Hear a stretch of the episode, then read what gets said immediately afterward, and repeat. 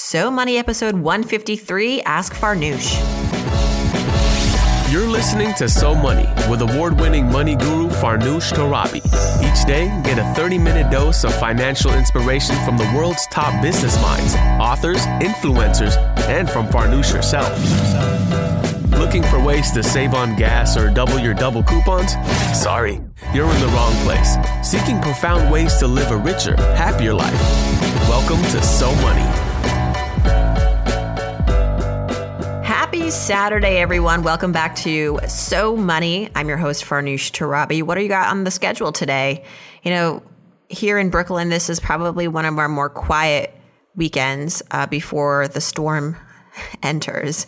The, the, calm before the storm, as they say. We are uh, transitioning our apartment into a uh, a little bit bigger place, um, which means we're going to be kicked out as construction ensues in a couple of weeks. Hopefully, fingers crossed, if all goes well and on time with the contractor, which never does. But I'm hopeful, and we're going to be um, moving out, um, moving to a sublet with a baby, and movers are coming, and it's. I'm trying not to think about it too much. I'm just trying to let the universe take its course and do as much as I can to plan and write checks and hopefully everybody will do their job. But uh, just a little rant this Saturday morning as I embark on uh, a new episode with you guys of Ask Farnoosh. Ask Farnoosh, what's on your money mind? And you know, it's Saturday, so we are going to first go to iTunes and pick a lucky winner who will receive a free 15 minute money session with me.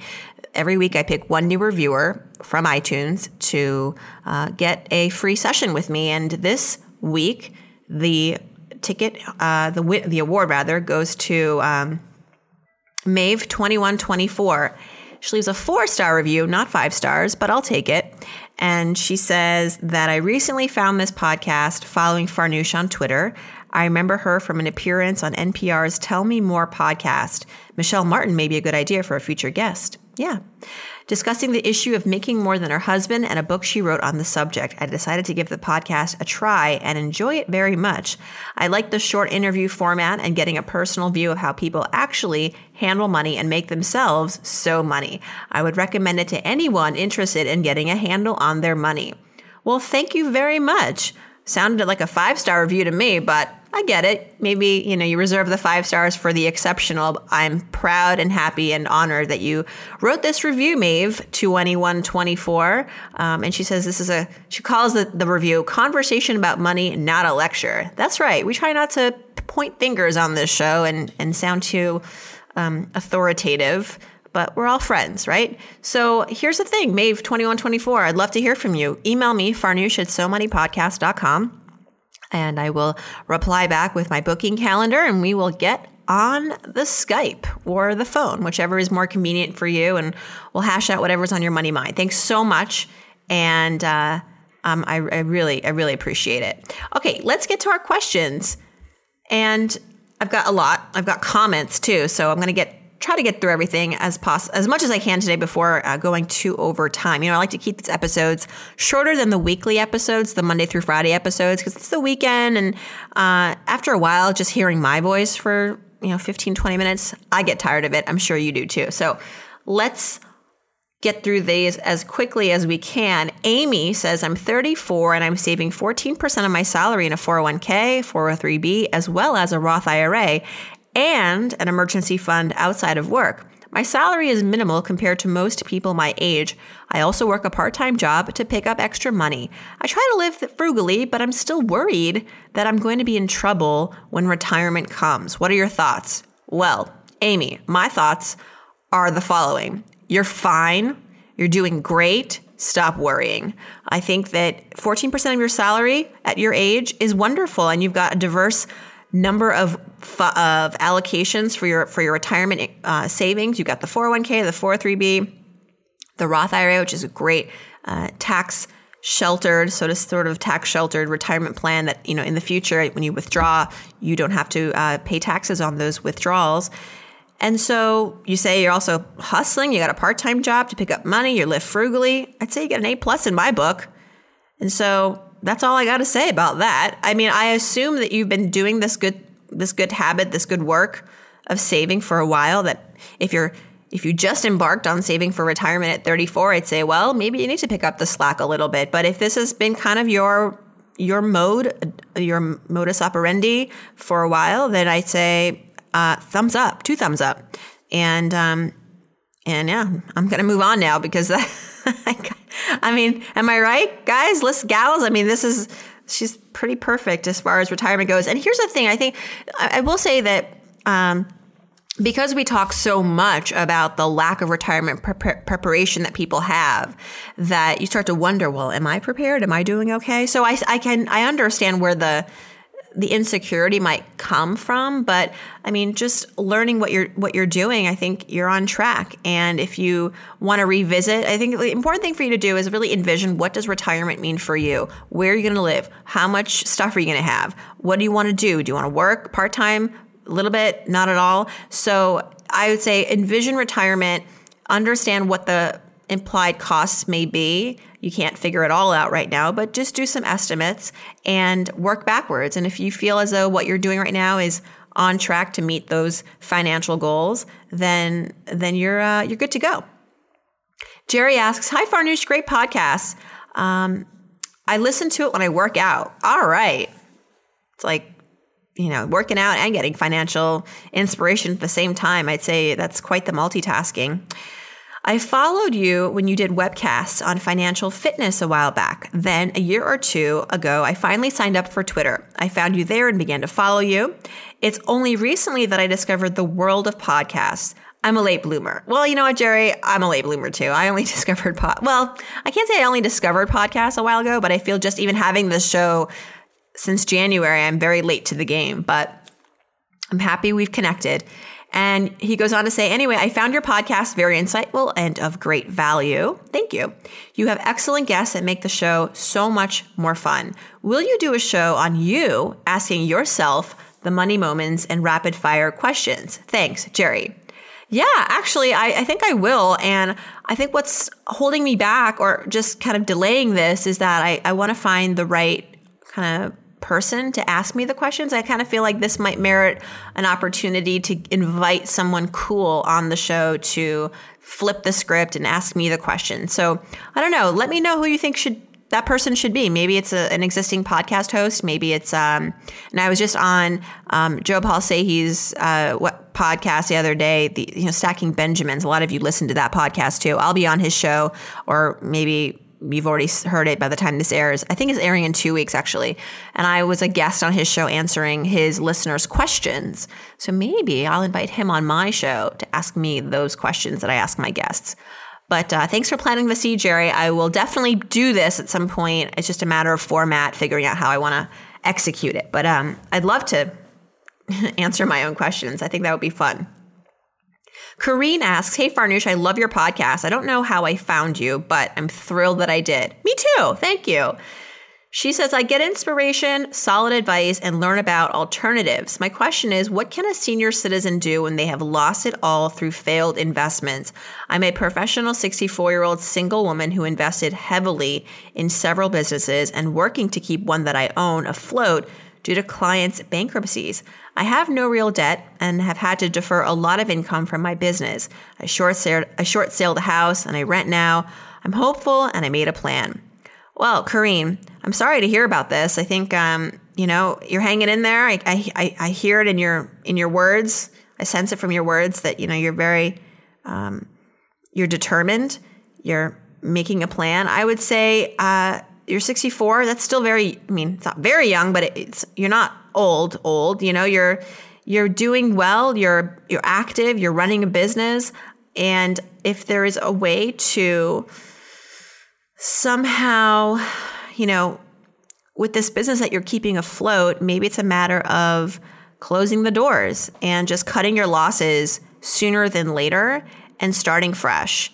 Um, and I'm sure you have so much experience that perhaps it's not now that you enter a new business of your own that maybe you go in and you help other businesses that are already established and you take that kind of you know risk burden off your plate of being a, an entrepreneur at 64. I think that what is awesome about you and your career experience is that now you have so much to offer existing businesses, right? You can go in and say, I can consult you. I can come in as like a turnkey operator.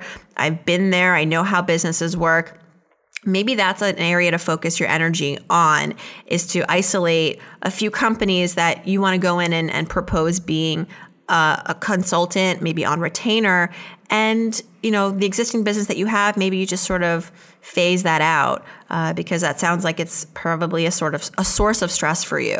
And that's not what you want to be dealing with at this stage in your life. You want to be enjoying your life you know? You want to have enjoy the fruits of your labor. So uh, but it sounds like you do still need to make money. So i would say try to look at maybe becoming more of a consultant and putting to rest uh, the current business that you have, slowly untangling that, and just you know um, calling it quits there because it sounds like it's a lot of stress, there's a lot of risk. Um, sounds like you're dependent on your clients, um, so maybe you can turn it around a little bit and be more in control and go out there and find a few clients of your own that will pay you on retainer and the money's there and you don't have to worry about you know um, all the other extras that come along with running your own business. I hope that makes sense.